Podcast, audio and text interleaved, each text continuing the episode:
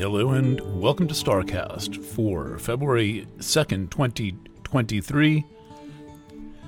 My name is Eric Francis Coppolino, the host of Planet Waves FM and the author of the Planet Waves horoscope, among other things.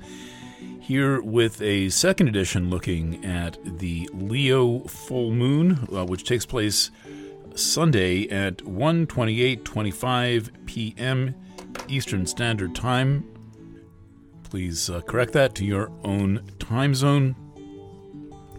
Um, this is my second uh, podcast about the Leo full moon, and uh, I don't have notes from the first one, so I'm going to just start over and uh, describe this aspect pattern as um, basically as I can. I've also covered it in a new Planet Waves article that will be appearing in the subscriber feed pretty soon and uh, will make its way onto the front page of planetwaves.net at some point uh, later on tonight. Now, before I get into the full moon chart, which is uh, very much a factor in the foreground, it's a bright, shiny thing that we can see, and it's an especially exciting uh, aspect pattern given that the sun and the moon make a 90 degree aspect to Uranus, which can precipitate all kinds of unexpected things and um, ideas and, and breakthroughs um, there's a couple of really important things going on in the background that I want to bring forward a little bit so we remember what's really happening in the longer run. And the most important of those is Pluto entering Aquarius on March 23rd.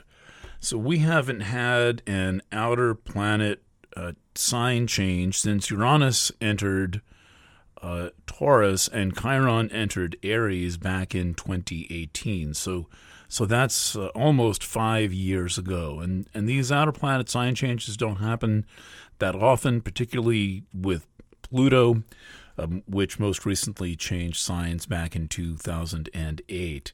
Uh, so the Pluto in Capricorn era is wrapping up, um, which seemed to be this um, glorified era of essentially banking fraud and banking disasters. Wh- which major story of uh, of the of the last uh, 15 years did not involve the world banking system or in some way in, involve macroeconomics? Of course, this has had a, a little bit of a trickle down to the microeconomics, such as uh, being able to buy groceries.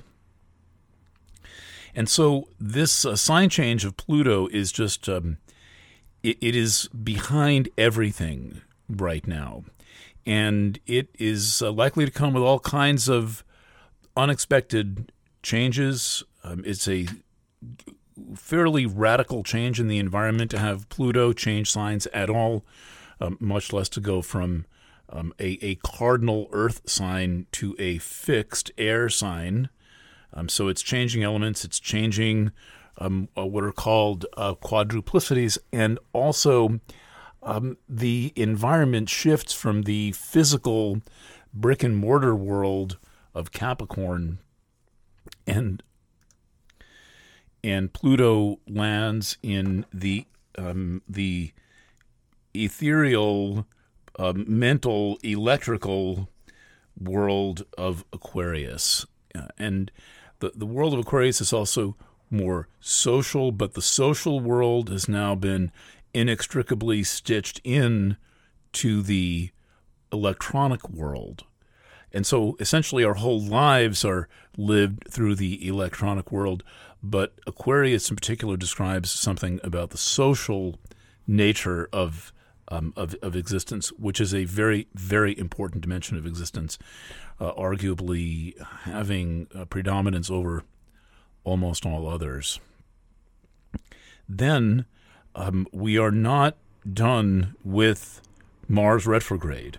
Mars retrograde itself ended on January 12th, three weeks ago, approximately. Um, but Mars is still very slowly making its way across Gemini, and there there is kind of a uh, a second ending and maybe even a, a second and a third ending of Mars retrograde um, when it makes its um, third and final square to Neptune. And that is on the 14th of March. And so March is a very eventful month um, that includes Saturn leaving Aquarius and entering Pisces, followed by the third square of uh, Mars to Neptune, followed by Pluto entering Aquarius and Mars entering Cancer right around the same time, um, within some days or so, a day or two, very close. So, several major events coming up at once, and everything that we see in the foreground has that looming behind it. So, not to be too distracted by these kind of obvious um, th- things going on, uh, um, but remember that uh, there's a lot happening in the background.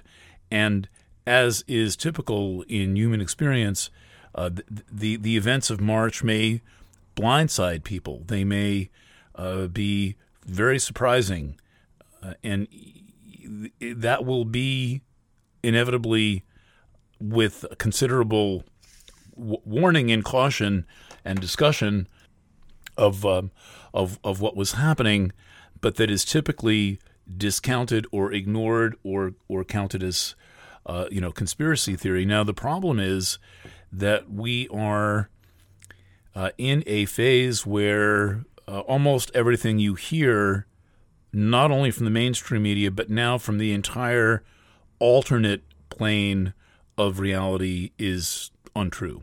By untrue, I mean unfounded in the truth. It may seem true, it may seem scary, it may seem well presented, well argued. However, um, it is not.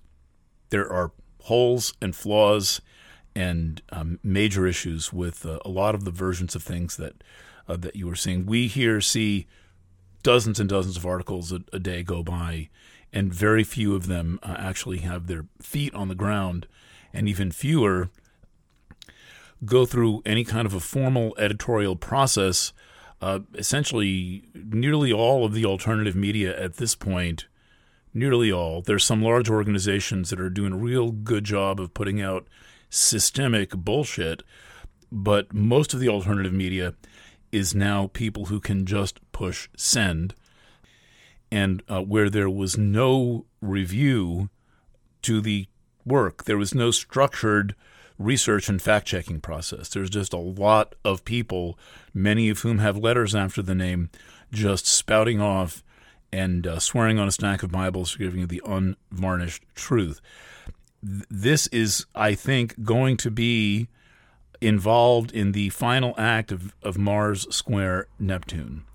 There, there is something here calling for the resolution of conscious deception and self deception, of which Mars square Neptune is famous. It is, in this respect, very self destructive because it, under the influence of this aspect, people are so inclined to believe things that uh, that merely sound good to some aggressive part of their brain, uh, but but are not in any way um, real or, or worth repeating.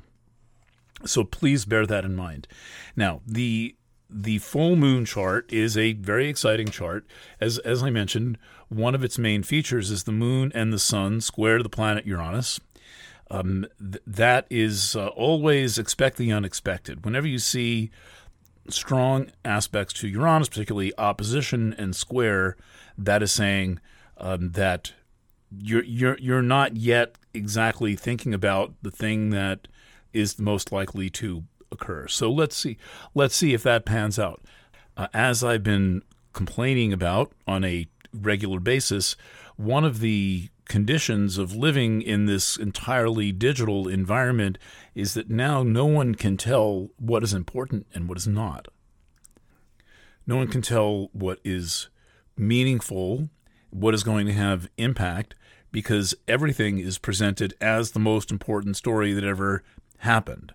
And this is a good way to engage people's cortisol addiction, which is pretty much what we are we are living through when we are plugged in to mainstream media in any way. But I have to say, I am really impressed by the uh, extent to which all of these bloggers and substackers and so forth are are um, are spouting um, you know utter garbage. It's it is really dismaying that after three years, much of the progress that we have made toward um, a a wider embrace of reality in some way has been replaced by uh, by a whole bunch of static and, and, a whole bunch of noise. Anyway, I'll, I will stop saying that for now, and uh, and get back to the astrology. So we have this surprise aspect now.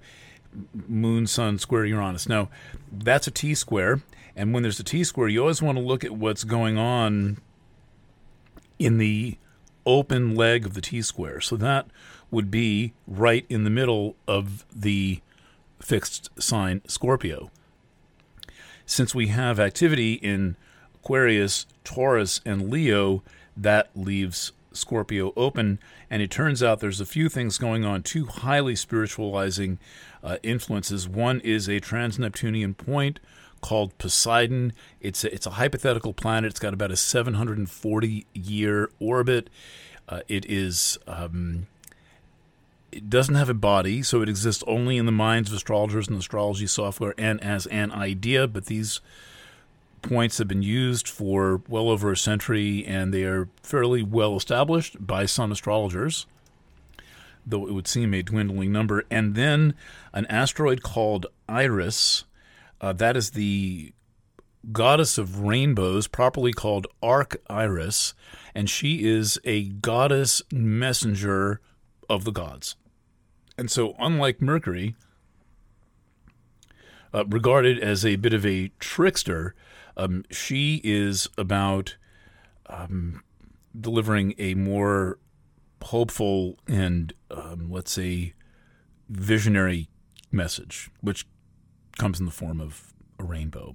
And then uh, there there is a point from Zulu mythology. A distant planet out in the Kuiper Belt was named after it, and and this point is a fertility goddess, but is also of assistance in making decisions. And if there are going to be decisions to be made, they're going to have to be made quickly um, because the sun and moon are square Uranus, which picks up the pace of things considerably.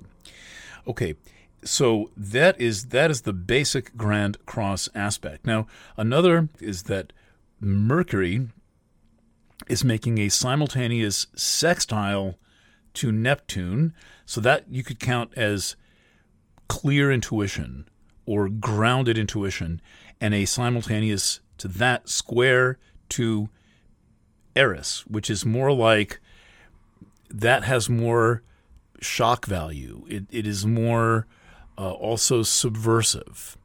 And so there's a question here of what you're going to allow to influence your decisions. And I would strongly suggest that you stick into the realm of, of grounded intuition rather than what would appear to be in any way shocking and dramatic. It it seems to me from the look of this chart, and I've been studying this chart now for weeks, that the the flashy um, let's see, how do I say this? The flashy things that seem designed to get your attention are the things that contain the least information, and the things speaking softly, the things that are um, whispering to you intuitively and trying to get your attention, and probably have been trying to get it for a while, are going to be the more reliable sources of, um, of, of information.